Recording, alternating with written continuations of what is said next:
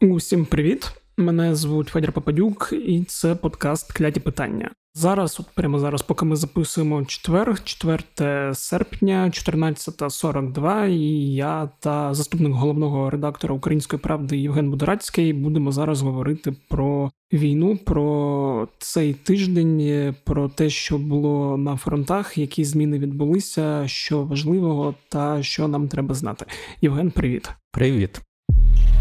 Минулого четверга, коли ми записували епізод, в принципі, в нас я пам'ятаю, був такий трошки приподнятий настрій. А наступного дня трапилася Оленівка, жахливий теракт, і з'явилася інформація про катування нашого полоненого, який знаходиться у окупантів. І п'ятничні події мій настрій тоді трошки збили. Як і багатьох українців, хто за всім цим слідкував та читав, я думаю, давай почнемо поговоримо про Оленівку, що зараз відомо щодо розслідування цього тракту, і які можуть бути подальші дії. Е, Знаєш, найбільш проблема з Оленівкою?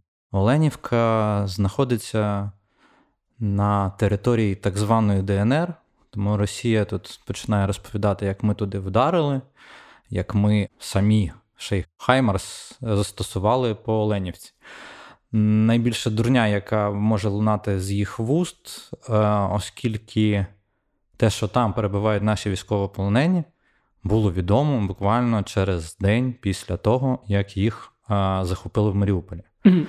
Тобто сенсу українській армії бити по Оленівці взагалі немає. Це нонсенс абсолютний. Тому ці всі розмови це в стилі, ну, типу, зробити винних з нас. Вони туди навіть притягли якісь уламки Хаймерсів, я так розумію, десь з інших місць, де Хаймерші наші працювали. І е, почали це все показувати, як завжди. Найбільша проблема полягає в тому, що ми ж не маємо туди доступу. Тобто ми не маємо доступу ООН, Міжнародний Червоний Хрест.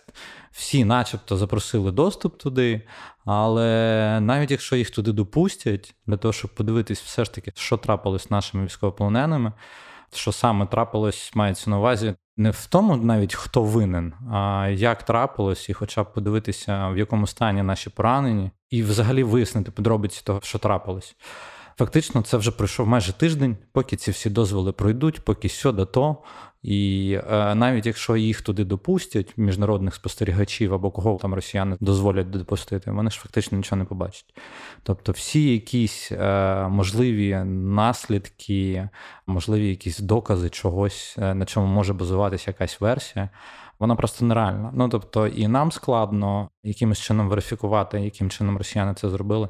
Тому що те, що росіяни це зробили, вже сказав і Госдеп, вже сказали і військові аналітики, і вже сказали навіть там опосередковано Єлисейський палац французький це сказав. Тому що поміж строк читати, якщо їх заяви, то там чітко чорним по білому написано, що те, що трапилось в Оленівці, за це має понести покарання російська сторона. Тобто Якщо говорити, хто винен, ми ем, майже одностайні в тому, окрім самих росіян, які е, ліплять зі всіх ідіотів навколо. А в тому, як це трапилося, це, напевно, поки що найбільш таке обговорюване. Якщо говорити, що в українському сегменті це шок uh просто. То якщо дивитись навколо нас, е, тому що ми, напевно, в цьому випадку доволі емоційно все сприймаємо і доволі е, складно подумати там якимось холодним а, розрахунком, що ж там трапилось. Є багато версій, які говорять експерти. Одна з них це те, що поцілили зсередини, так сказати, це інститут досліджень війни про це говорить. Що вони кажуть, що скоріш за все вибухівка була зсередини. А по тим а, фотографіям, по тому всьому, що я бачив, я більше схильний до того, що все ж таки це було потрапляння ззовні, а не зсередини. Видно, що скажімо, вибуховий елемент був осколочного типу. Да, бо там а... багато говорили про те, що це могла бути термобалічна зброя, але я подивився на фотографії. Я просто не бачив на свої очі е, ніколи, яким чином працює термобалічна, але я бачив на відео і бачив наслідки термобаричних снарядів, які працюють. Ну от на тих фотографіях, які є в доступі, я не побачив таких наслідків, і я побачив, що скоріш за все там був якийсь осколочний снаряд. Що саме? Ну я не знаю, будемо чекати далі, тому що ну Насправді по частинці відкриваються якісь елементи, якісь нові а, фото з'являються, якісь відео. Ясно, що тільки постановочне з російського боку. І я би тут, в принципі, ще один елемент згадав би, от якраз тут, е, по Оленівці. Насправді ж Оленівка знаходиться буквально менше, ніж там в 20 кілометрах від лінії зіткнення, прямого лінії зіткнення з ЗСУ, по суті. Угу. Тобто вся історія про те, що типу ми Хаймарсами туди ввалили, вона не має сенсу. Не просто там з логіки того, що нам не треба було туди бити. Бо ми знали, що там наші військовополонені. А з другого боку, просто ну навіщо використовувати дорогі Хаймарси, якщо в тебе вся майже ствольна артилерія, вона є в доступі до того місця. Ну тобто, це маразм в виконанні росіян, які намагаються переконати когось, що то зробили ми. Це з одного боку. З другого боку, от те, що я сказав, з приводу того, що де воно знаходиться, це от перше порушення звичаїв війни від росіян. Перш за все, тому що військові полонені не мають бути розміщені в е, зоні бойових дій. Це азбука війни, що не можна військовополонених розміщати близько до лінії зіткнення для того, щоб їх там наражати на небезпеку. Тому що військовополонені це вже військовополонені, це вже трошки інший статус у війні для цих бійців. А як тобі версія, і взагалі, чи важливо сприймати такі версії? Я пам'ятаю, чи вже в п'ятницю після цієї новини, чи там в суботу вийшла заява, здається, ГУР про те, що до цього вибуху причетні ЧВК Вагнер і цей повар Путіна, і керівник цього ЧВК Вагнер Євген Пригожин, який дав наказ не узгодивши його з Міноборони РФ, бо там були якісь розтрати на будівництво цієї тюрми, плюс були катування знову ж таки наших солдат, яких хотіли скрити за допомогою цього вибуху. І ну чи взагалі важливо про це говорити, чи ні? Ну. Важко, знаєш, якимось чином обговорювати заяву ГУР, оскільки в них точно більше даних, ніж mm-hmm. в нас з тобою. Це раз. Але ну тут майже все мені сходиться, тому що, окрім певних деталей, які мені здаються сумнівними, але це так само, я ж не володію інформацією повною, щоб е, розуміти. Мені просто, наприклад, видається, що корупційна складова, оця, ну, типу, що захотіли щось прикрити. Ну, чесно, вони там, вибач мене на слові, тирять там постійно а, е, мільярдами всі, хто навколо Путіна. Я не думаю, що їм треба було б таким чином прям прикривати щось чи щось таке. А от, наприклад, приховувати злочини, воєнні, які вони там вчиняли з нашими полоненими. От в цю частину, е, скажімо, інформації ГУР, я не те, що можу повірити. Якщо вони напередодні Ну, по суті, воно зливається через їхні джерела, показують там катування і страту фактично нашого військового. Причому максимально брутальне, да, і... максимально брутальне жорстоко. Ну а потім показують ще раз масове вбивство по суті українських військовополонених, причому саме азовців, яких за день до того туди перевели, всіх саме азовців. То от е, версія, що це такий, знаєш, елемент такого застрашення нас всіх, як суспільства. Типу, от в це я можу повірити, і не просто можу повірити. Я в принципі думаю, що це все така одна частина великого ланцюжка, продовження якої ми отримали там буквально на днях коли колишній німецький канцлер Шрёдер приїхав до них, і потім сказав, що Путін налаштований на мирні переговори. Це приблизно там з одного боку він б'є по українському суспільству, по суті, по емоційному стану українського суспільства. Типу, все, давайте, все вистачить, все, не треба цього всього, тому що ви ж вже боїтесь. Ну, типу, застрашити, щоб типу, що з нашими полоненими отакі виробляють, що давайте, начебто, типу, давайте спробуємо з ними якимось чином домовити, щоб такого не сталося. Тобто він вже сам собі вигадує аргументацію якою він буде позбавлятись. Тобто, знаєш, це картежник. Давайте ви зі мною вийдете на переговори, і одним з елементів точно того, що ви будете торгувати, це буде е, давайте, щоб з нашими військовополоненими такого ніколи не траплялось. Це типу козир він собі якимось чином намалював. А з другого боку, ці всі розмови про мирні переговори, які постійно йдуть. Мирні переговори, мирні переговори з російського боку. От тут підкреслюю, тому що типу, що наша сторона про мирні переговори не говорить. А вони дуже подібні до того, що на даний момент Путін трошки награвся. І трошки починає е, розуміти, яка велика авантюра була вся ця війна, і що він поки що не вивозить е, її темпи. І поки він не возить ті темпи, він вигадав собі стандартну історію, яку він проробляв, напевно, у всіх навколо таких е- сепаратних війнах, я би це так назвав, оцих всіх квазі-республік, які він настворював по колишньому радянському союзу. І типу, що давайте ми заморозимо, а потім ми знову дочекаємося моменту, коли у вас буде слабенько, і ми потім продовжимо далі. На щастя, в Україні всі, мені здається, всі просто розуміють цей факт і ну, розуміють, що це не та інформація, на яку треба вестись. І ще окремо хотів додати по Оленівці, що як сказав. Той день е, наш з тобою колега, що в принципі Оленівка це те, що буде з усіма нами, якщо ми здамося. Ну, Абсолютно. Ну принципі... тобто, ми всі будемо в полоні, по суті, і чекати від них якогось хорошого обращення з нами, да? чи як там? Це ми вже бачимо і на окупованих територіях. Ну, абсолютно, да. Тому типу, чекати, що щось буде навіть хороше від мирних переговорів, де ніколи. Тим більше, що в нашій території все ще окуповані, тому який сенс нам взагалі туди лізти. Угу, да. І останнє по цій темі хочу сказати, що ми розуміємо, що це війна і подібні історії можуть трапитися, бо це Росія, і так вона себе поводить, і так вона воює. І кожен раз, коли ви будете відчувати це обурення, цей гнів, цю лють, е, намагайтесь конвертувати її хоча б в маленькі донати на ЗСУ. Бо мені, наприклад, це в ту п'ятницю дуже допомогло. Я в Твіттері написав, накидав всім там по 100 гривень кількома ініціативами, стало трошки легше мені, і це там трошки наблизило якісь тепловізори, пікапи для наших військових. Тому конвертація люті у доната це дуже хороша терапія. Давай поговоримо тепер про те, що відбувається на фронтах за цей тиждень, бо новин було, як мені здалося, ну не прям багато, але були певні важливі моменти, на які треба привернути нашу увагу. Перш за все, я думаю, треба поговорити про те, що зараз відбувається на Донбасі, бо ми бачимо поступове знову ж таки витискання наших сил і певні наступи на певні території.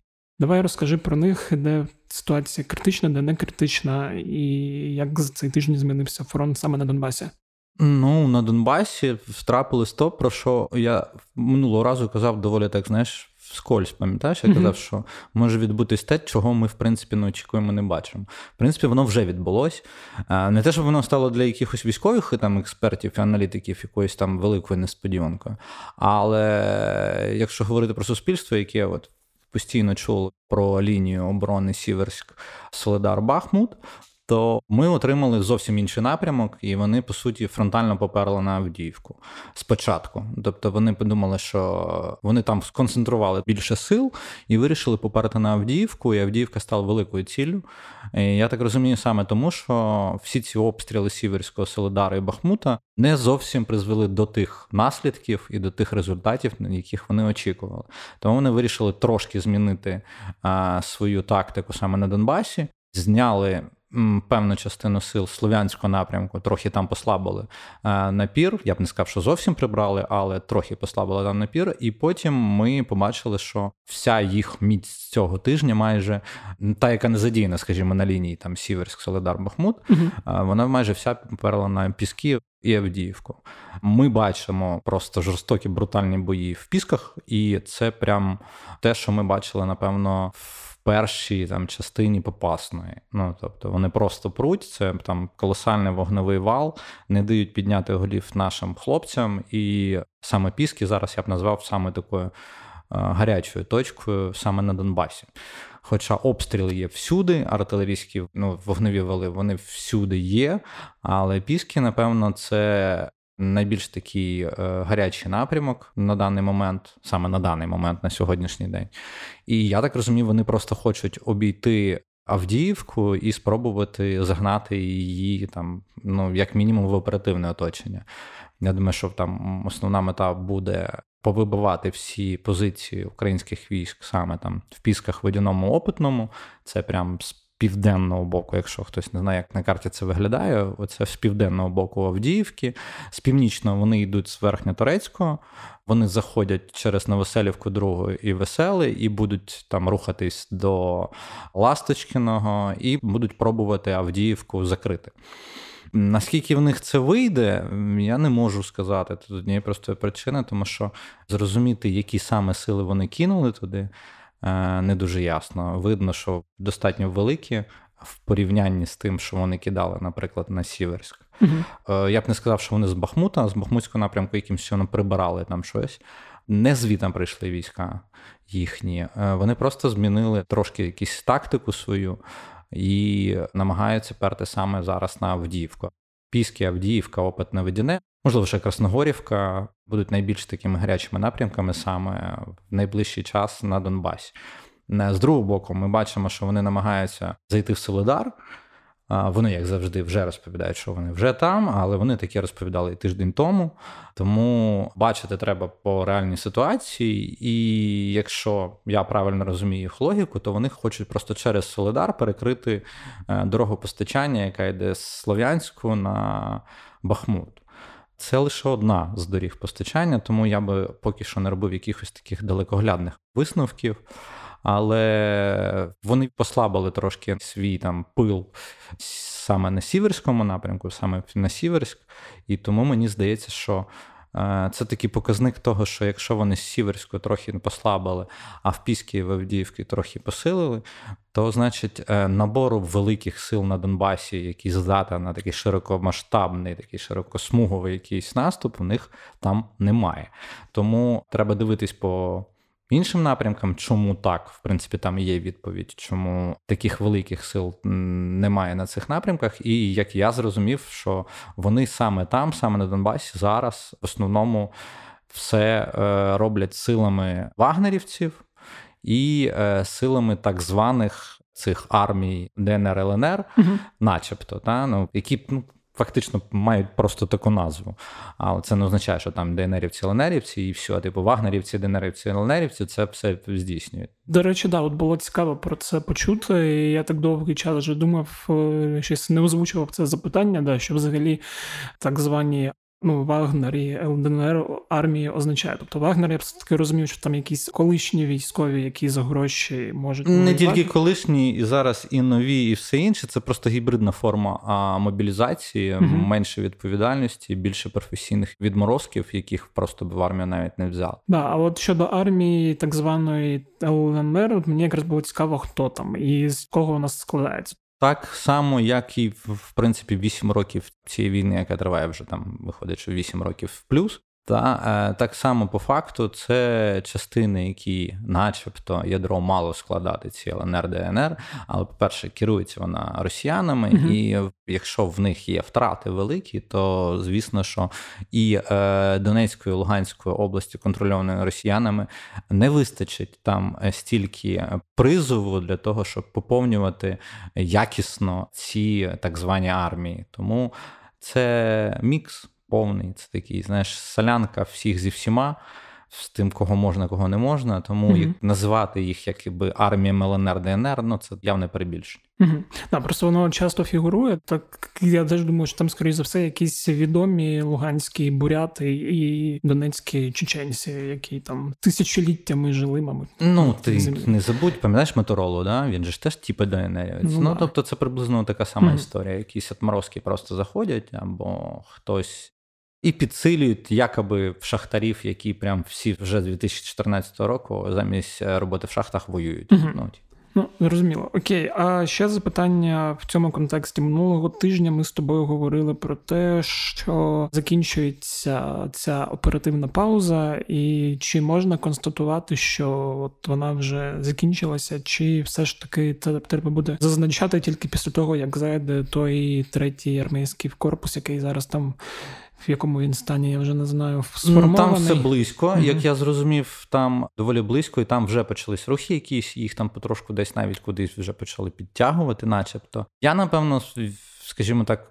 Виключно своє враження. Скоріше за все, Авдіївка і Піски це якраз показник того, що оперативна пауза, скоріш за все, ну там чи я не знаю, в рамках нашого подкасту ми можемо сказати, що вона, скоріш за все, офіційно завершена. Хоча mm-hmm. там росіяни її офіційно завершили там ще три тижні тому, але ми не бачили того, щоб воно щось там сильно змінилося. Зараз ми бачимо, що все максимально змінюється. Вони максимально вже перегрупувались на всіх напрямках, по суті. І тут, напевно, можна сказати, що от прям цей тиждень буде тижнем очікування тих дій від них якихось активних, тому що по суті вони перегруповувались дуже довго. І от перше, що ми побачили, це якраз була Авдіївка. Це нове на нашій карті стало. Е, верніше, воно завжди було, якби, але воно не було таким прям активним активним. А зараз воно стало дуже активним і дуже гарячим. І це, напевно, перший дзвіночок того, що оперативна пауза таки, напевно, закінчить. Угу. Тоді тут якраз в цьому контексті буде важливим перейти до обговорювання півдня і там ситуації на Херсонщині, Миколаївщині та Запоріжжі. Але перш все зробити, щоб ми не забули потім, і щоб, як би то кажуть, недалеко відходячи від Донбасу, хотів поговорити про північ і про харківський ізюмський напрямок. Я от хотів запитати, що було там цього тижня, особливо в контексті того, що були новини про певні, так би мовити мовити, там наступальні дії якраз на ізюмському напрямку, і за рахунок чого це стало можливим? Я підозрюю, що тут ну прямо говорити про те, що там наші прям сильно пішли в контрнаступ навряд, але скоріш за все, просто росіяни не втримують отакої інтенсивної уваги на всю лінію фронту, uh і звідкись вони потроху-потроху все-таки трошки більше відтягують на там на відпочинок, на перегрупування, на ротацію або щось інше. Саме в цей момент ми попали на те, що наші доволі вдало зловили цю їхню паузу, скажімо так. І трошки посунулись в районі Ізюму. Не то, щоб там було прям сильно-сильно посунулись, але наші вже там не просто тримають там барвінкове, а вже починають якісь контрнаступальні дії в тому напрямку. Я не те, щоб зараз намагався оголошувати прям контрнаступ там і відбиття Ізюму в якихось наших планах.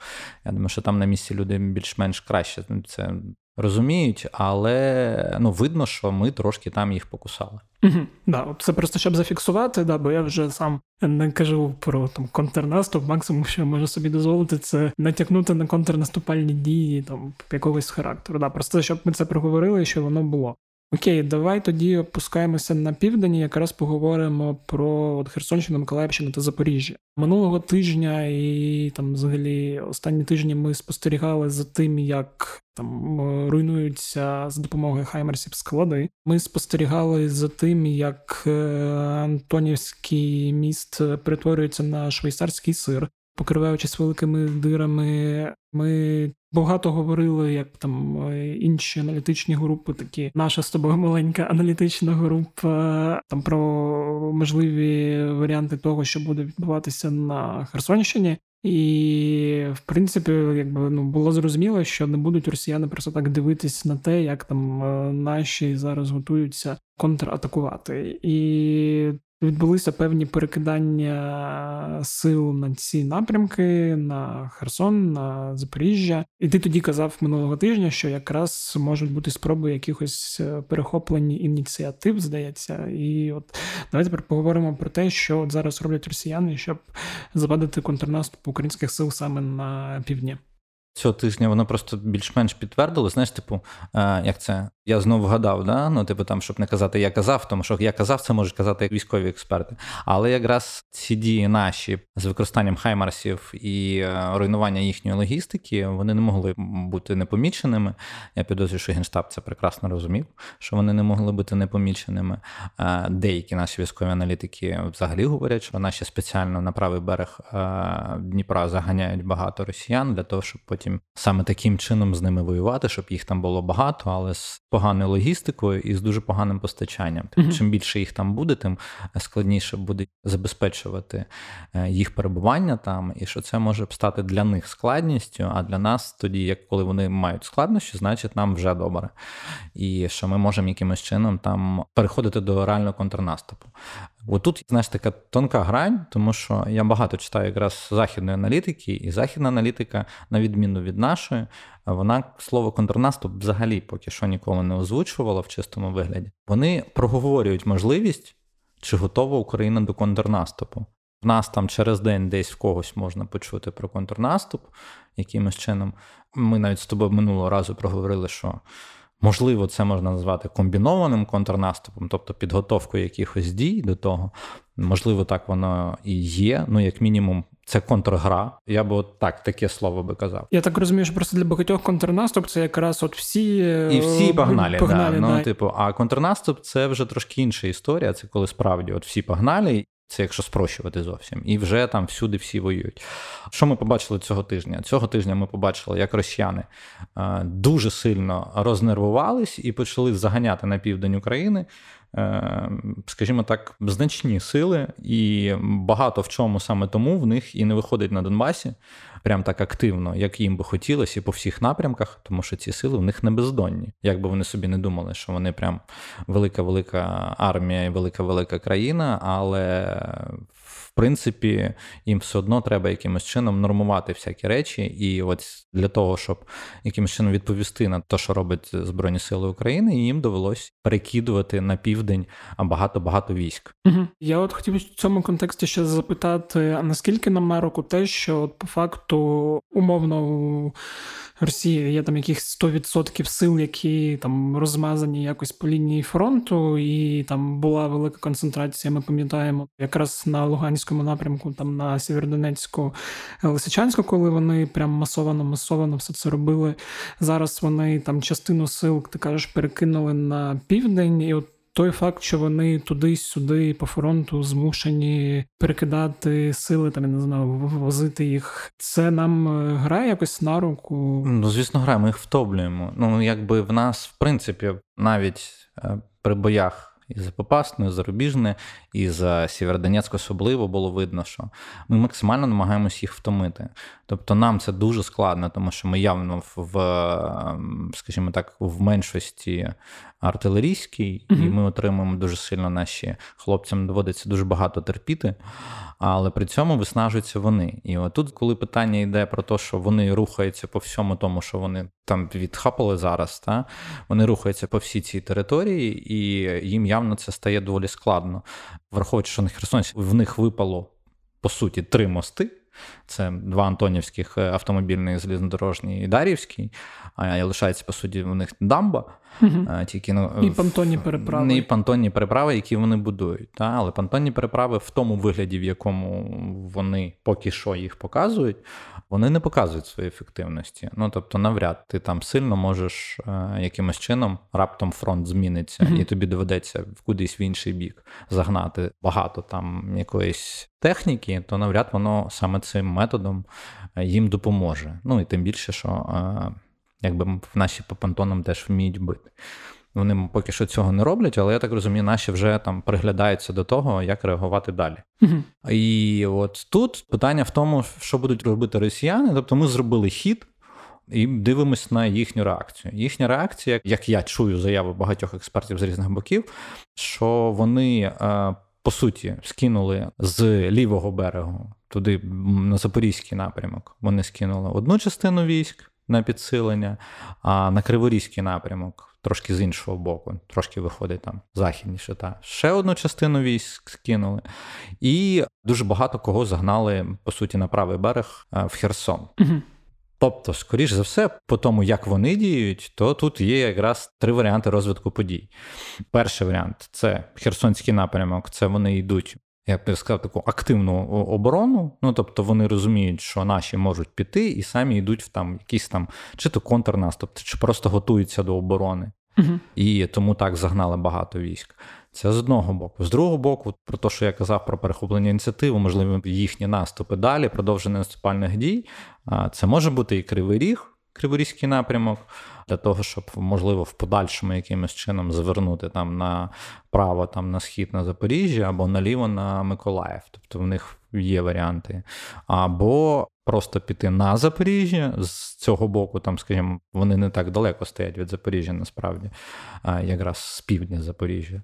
І от можуть піти з цього боку на Запоріжжя. Тобто в них є цілі, на які вони можуть якимось чином піти. Хтось навіть говорить, що вони можуть піти на Вознесенськ, ну тобто обігнути Миколаїв. uh Але в самому початку війни у них була така операція. Вони пробували зайти на Вознесенськ, заганяли туди десантуру, і та десантура була успішно розвалена нашими збройними силами разом з рухом опору, по суті, там з партизанами нашими. Яким чином зараз будуть діяти? Ну я не знаю, будемо бачити. Е, я думаю, що чекати насправді лишилось небагато саме активних якихось дій, тому що вони загнали туди, по суті, свої ударні кулаки. Тобто, це в основному ВДВ тобто відбірні частини свої, а саме туди ближче на південь. Ну, подивимось. Я так зрозумів, що враховуючи, як ми діємо, скоріш так само, як і ми з тобою зараз проговорюємо це. Генштаб тільки з більш детальною інформацією чекає реакції росіян, яким чином вони будуть діяти для того, щоб вже зі свого боку так само реагувати, або, наприклад, підтверджувати свої прогнози. Угу, да. Ну мені досі в контексті Запоріжжя, як навіть не рідного міста, як великого міста, ці всі спроби йти чи навіть на Кривий Рік, який теж є достатньо великим містом. Тобто, враховуючи, що за цей час вони не захопили, якщо не казати про Херсон, жодного великого міста, то шанси, особливо зараз, через п'ять місяців з початку війни, це якийсь, як мені здається, слабоумія, отвага і Давай тоді ще поговоримо трошки окремо про Миколаїв і про перше збільшення інтенсивності ракетних обстрілів. Бо минулого тижня, здається, на вихідних, якраз вже після запису нашого подкасту, там після того ракетного обстрілу, під час якого загинув бізнесмен Олексій Водотурський, е, власник компанії аграрної Нібулон, тоді казали про те, що Миколаїв тоді був обстріляний максимально за всі місяці війни. Чого вони зараз так сильно кошмарять Миколаїв? Ну, власне, тому що можуть. Ну, Розумієш, типу, що на півдні це поки що ледь не єдине місце, де вони прям можуть собі аж так сильно це дозволити, де вони концентрують багато сил, і вони просто кошмарять Миколаїв. Миколаїв зараз, напевно, з великих міст у нас найгарячіша, найстражденніша точка. Ну, ще можна сказати, що в нас є Харків, який теж постійно обстрілюється. Доступність Просто, скажімо, доступність кілометрова в кілометрах артилерії не дозволяє Миколаєву спати спокійно, так само, як і Харкову. В Миколаєві все активніше і активніше. Вони явно е, беруть на ізмор місто mm і намагаються просто таким чином вибити весь дух, всю мораль, там якусь підготовку або щось, просто б'ючи Якщо там подивитися той самий рекордний той день, коли там було ледь не 40 ракетних обстрілів, типу там чисто по Миколаєву, то там навіть по тому, що оприлюднювали, а не неоприлюдненою та, інформації, ми бачили, що там дуже багато всього хаотично. Вони просто гатять просто по місту, а, аби було, аби всюди, аби просто місто не могло спокійно спати навіть в умовах війни інколи деякі міста можуть спокійно спати. Миколаїв спати не може, тому що його просто розносять, причому зі всіх видів, чого тільки можуть. Авіація, артилерія, навіть С-300 використовують для того, щоб е, якимось чином, типу там. Просто там покошмарити місто або використати всі свої можливості для того, щоб місто не спалось. Угу. Ти от, до речі, згадав С-300. Давай поговоримо про них. Що ну С-300, яке використовується в тому... Ну, це протиповітряна оборона, насправді. Да, це протиповітряна оборона, але зараз росіяни її використовують для наземних ударів. Чому так відбувається, і яка тут логіка? Знаєш, ну, типу, про С-300 говорять давно. Вони в Миколаєві цю штуку почали е, використовувати. Багато всяких якраз профільних військових експертів висували свої гіпотези. Я, в принципі, ці гіпотези почитав, поцікавився і побачив, що з одного боку одні говорять, що С-300 використовують якби земля-земля, тому що типу, що в них вже на підході С-400 на заміну, і тому С-300, в якому передбачена ще була з самого початку оця можливість земля-земля, а не тільки по авіації бити, та? там або якимось е, літальним там, ну, по небу, коротше, що там була така передбачена можливість, що таким чином вони просто-напросто для того, щоб просто її не утилізувати або щось, просто вистрілюють це. Треба розуміти, що ЗРК, оці снаряди, які летять з ЗРК, вони мають зовсім іншу специфіку, аніж будь-який інший снаряд, який може летіти по наземним цілям. Ця штука не є точною по землі, оскільки вона, в принципі, налаштована на те, щоб забивати цілі в повітрі. Але тут, ще в радянський час, і потім в російській примодернізації, ця історія про земля-земля вона була якимось чином передбачена. І я подивився по технічним характеристикам, що там може бути. Тут знову таки зноску зроблю, що технічні характеристики, які ви бачите в інтернеті, не завжди є тим, що є насправді, оскільки багато технічних характеристик вигадують, аби там продавати, аби підкреслювати, що ми офігенну зброю маємо, що ми виробляємо для того, щоб її купували, або для того, щоб там брали на озброєння ті країни, які там взагалі її не мають, або ще щось. Так от там якраз була передбачена можливість земля-земля, і з одного боку військові експерти розповідають, що вона дуже неточна. uh Якщо земля-земля, тому це хаотичний просто вогонь іде. З другого боку, є експерти, які розповідають, що в принципі, якщо дати точні координати, прям точні, точні, то можливість її більш там контрольованого точкового удару передбачена. Е, в принципі, якби я можу собі дозволити бути дилетантом в цій темі, а не бути військовим експертом. Тому я можу сказати, що я зараз більше схиляюсь до другої версії, яка говорить про те, що ми маємо справу з можливістю точкового удару по чітко вказаних цілях, там конкретно, тому що ми впродовж цього місяця бачили заяви нашого голови військової адміністрації Миколаївщини Віталія Кіма, який обіцяв по 100 доларів за кожного коригувальника. Це говорить, що коригувальники максимально просто, скажімо так, заважають українській армії працювати з одного боку, і з другого боку, хоча сам Віталій Кім каже, що скоріш за все це був якийсь там випадковий вогонь з 300 якраз по будинку Ведатурського.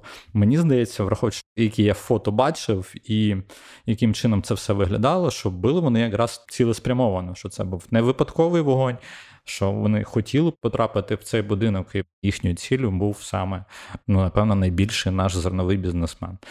В умовах, коли вони по суті тирять наше зерно, і в умовах, коли е, весь світ їх вмовляє, щоб вони випускали наше зерно на продаж, а вони саме в Нібулону Водотурського вкрали дуже багато зерна.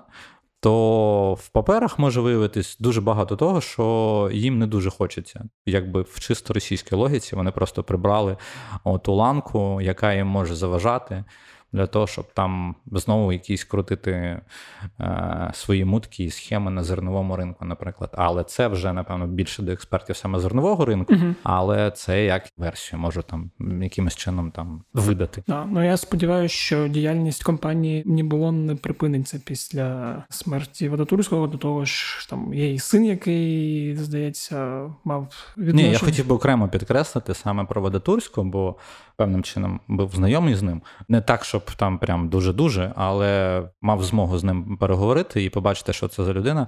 Повірте, якщо людина, яка має змогу виїхати з України, е, залишається в себе вдома в Миколаєві, причому має змогу на законних підставах виїжджати з країни, підкреслюю, не якісь мутки, не якимсь чином втікати, не вивозити там, я не знаю, як там наші багато олігархів там в якихось чемоданах і чогось там готівку мільйонами.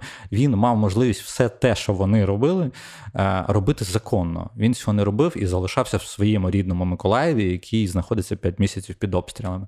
Щоб там хто там потім не говорив з приводу там його характеру складного і все інше, повірте, це багато чого варто. Да, я погоджуюсь. Я от теж раз з ним спілкувався. От пам'ятаю, що це такий ну сивий, великий, як сказати правильно, коренастий коренастий дядько, дядько да, якому вже там було 70 років, який, коли тиснув мені руку, він мені мало не зламав. Тобто таке воно було міцне рукостискання. Да, тому це коли новина була, я такий був трошки шокований.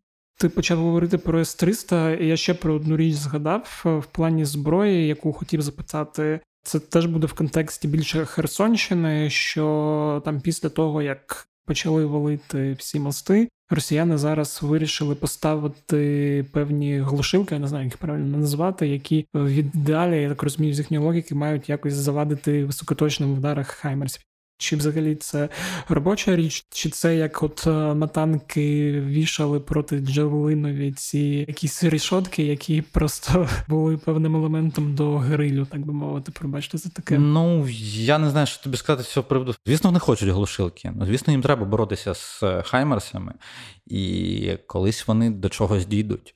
Я чув про те, що вони дуже сильно е, хочуть підпрацювати свої ЗРК під це, щоб вони працювали проти снарядів Хаймерс. Навіть хочуть модифікувати, модернізувати якимось чином Тор 2. Ну, це про що ми говорили минулого тижня. Це я думаю, що це трошки це не за місяць робиться. По-перше, не за місяць. По-друге, не з тим, що вони мають, але в принципі я припускаю можливість. Ну не можна там якимось чином зовсім знижувати і принижувати їх здатність робити зброю. Зброю, mm-hmm. в принципі, вони робити вміють. Єдине, що чи є в них для того матеріали. Оскільки вони багато в чому залежали від західних поставок, і тут питання, чи вони можуть модернізувати свою ж зброю на своїх якихось поставках, а не на західних. Угу. І ще запитання по зброї. От ми вже теж говорили якусь кількість епізодів тому про ці перемовини з Іраном, про бажання отримати безпілотники. Це так розумію, шахід 129. А Яка зараз вирогідність того, що воно може відбутись, особливо там після цих останніх візитів зустрічей Путіна з іранським лідером? Я дуже добре слідкував за цією історією. Верніше так детально дивився і проглядав ці всі речі, тому що це було цікаво. Перше, я не розумію, що таке іранські безпілотники. Е, це перш за все. І я поцікавився тим, де їх використовували, яким чином. І якщо в перший раз ми з тобою говорили про Мохаджир 6, тому що тоді ми активно про нього говорили, і я тоді дивувався, що безпілотник без якихось дослідних використань, ніхто не розумів, е, де він літав, де він воював, mm і тут раптом він зацікавив російську сторону. Мені було дивно.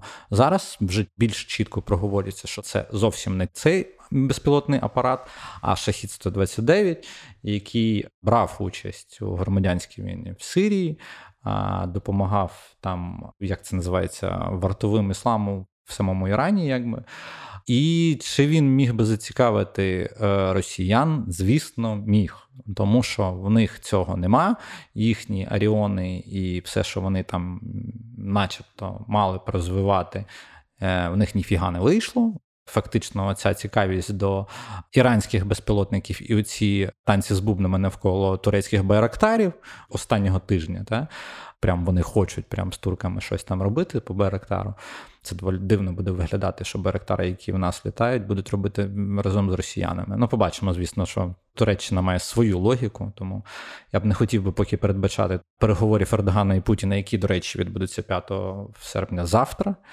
Але те, що росіянам не вистачає ударних безпілотників, факт. І якщо вони справді домовились з іранцями по безпілотникам, то є два ключових нюанси. Для того, щоб ці безпілотники з'явились у нас на фронті, треба трошки часу. Угу. По-перше, їх начебто везуть Каспійським морем. А, Знову ж таки, поки що це більше конспірологія, тому що насправді ніхто не зрозумів, ніхто не бачив ніяких папірців, хоча на збройному ринку це не завжди штука, яку оприлюднюють, і ніхто не бачив саме шахідів цих фізично десь там зловив їх на тому, що їх там якимось чином переправляють чи щось інше, але начебто вони йдуть Каспійським морем і можуть з'явитися на фронті. Якщо вони можуть з'явитися на фронті російсько-української війни, то перш за все їм треба 2-3 місяці, як мінімум, для того, щоб е, операторів своїх навчити, ну верніше там російських навчити воювати. Якщо ні, то значить будуть іранські оператори воювати. А от в цю можливість я вірю доволі е, слабенько, тому що Іран, який е, мучиться 40 років під санкціями, навряд чи захоче підставлятися ще більше, щоб прям закопувати себе в санкційних історіях ще далі. Угу. І другий, скажімо, пункт по саме цьому безпілотнику.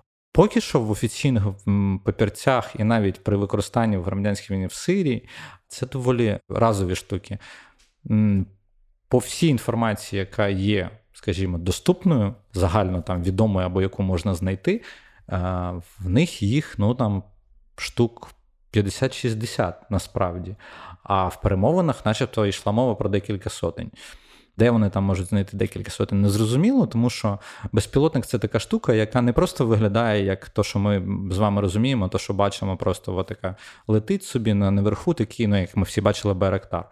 От е, повернись живим, коли от цього тижня, здається, no. вони показали, що вони закупили. Не просто безпілотник Байрактар, на який ми там теж збирали всією країною, там і Литва, і Польща збирали, а вони купили комплекс Це треба системи цілеспрямування, системи знаходження цілей, виявлення цілей і, взагалі, супутникове е, супроводження самого безпілотнику. Скажімо, це доволі такий великий комплекс. Це не просто так, знаєш, один безпілотник. Ми його запустили, і десь там, я не знаю, на тетрісі або на телефоні подивились, ну, типу, яким чином його там десь вдарити. А всіх цих елементів, які є складовими для роботи безпілотника, багатьох з них просто е, фізично може не бути в Ірані, оскільки вони під санкціями. І тому ці супутникові елементи і все інше, ем, я хотів би подивитися, як воно це може працювати.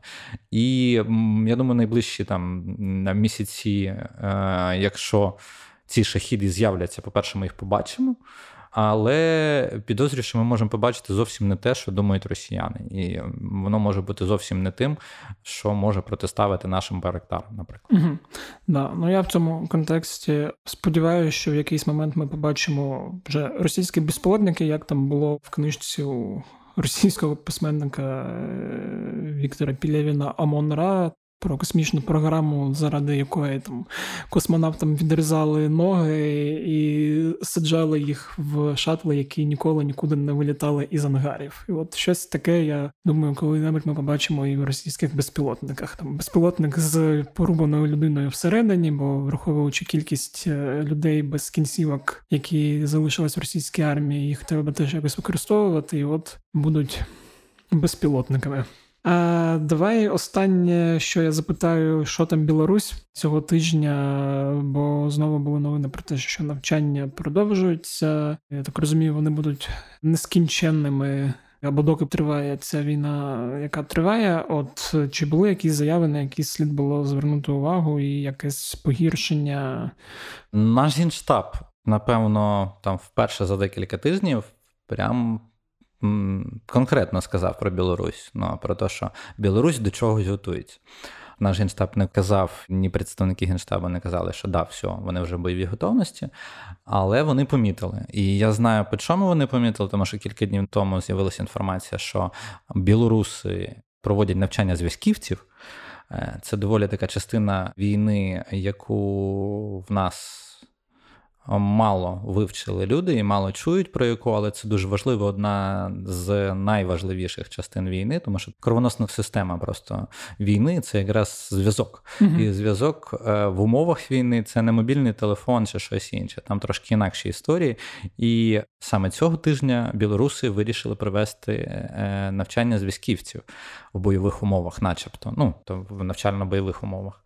І е, це один з елементів там підготовки до якихось дій. uh Я не буду говорити військових, прям тому що ми це бачимо вже дуже довго.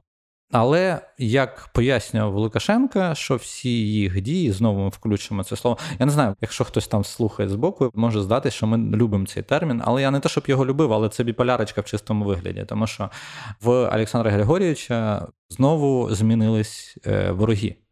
Тобто, якщо раніше всі його дії були, начебто, проти України якимось чином, що Україна заважає, Україна щось хоче, і ми тут їй якимось чином відповідаємо, то зараз він там прямим текстом розповідає, що Польща і Балтійські країни, начебто, е, збираються кудись там активно на нього наступати. Тому ці всі дії, ці навчання, які вже тривають тучу е, днів і місяців, майже весь час, та що вони направлення не на напад, не на атаку, а саме на оборону від західних е, країн і західних сусідів, яких він тепер якби обозначив як самих головних своїх ворогів. Ну коротше, він вигадує казки своїй армії, яку він скажімо, мотузить і вимотує сам по собі вже там скільки там 12-13 тижнів. Навчати навчання проводити в таких умовах 12-13 тижнів. Ну я не знаю, що та армія, навіть якщо їй дадуть якийсь наказ, після отих 12-13 тижнів, які він їх таскає по всій країні, е, на що вона може бути здатна. Тому. Будемо дивитись, як завжди, тут відповідь по Білорусі одна: вірити тому, що він говорить, не слід ні в що, але бути обережним не завадить. Угу. Ну да, враховуючи, що в контексті заяв про захист наших територій вже Росія якраз використовувала нападаючи на Україну. Знаємо ми такий захист, як то кажуть, і що він е, означає. Окей, наче ми нічого не забули, все проговорили. Дякую тобі, Женя, що приділив час. До речі, варто сказати, що наступного тижня епізоду з тобою не буде. Буде через тиждень. Ми розкажемо, чому так сталося якраз при наступному епізоді. Да. Дякую тобі.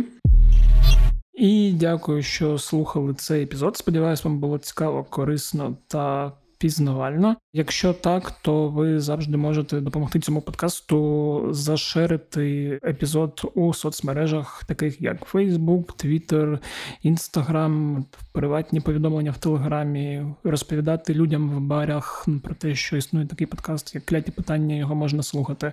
Все залежить тільки від вас. Також можете ставити оціночки в Apple Podcasts та писати коментарі. І нарешті ви можете це робити у додатку Spotify, бо Spotify цього тижня додали розділ з подкастами в українській версії, чому я дуже радію, і там теж можна ставити подкаст «Тукляті питання оціночки. Їх там не так багато, як в Apple, тому піднажміть, буду вам дуже за це вдячний. Подкаст Кляті питання можна слухати на всіх платформах для прослуховування подкастів: Apple, Google, Spotify, SoundCloud та інші. Всі подкасти Української правди можна знайти в розділі подкасти на сайті Української правди. Також не забувайте донатити на ЗСУ, фонд Повернись живим, фонд Сергія Притули, інші фонди, інші ініціативи.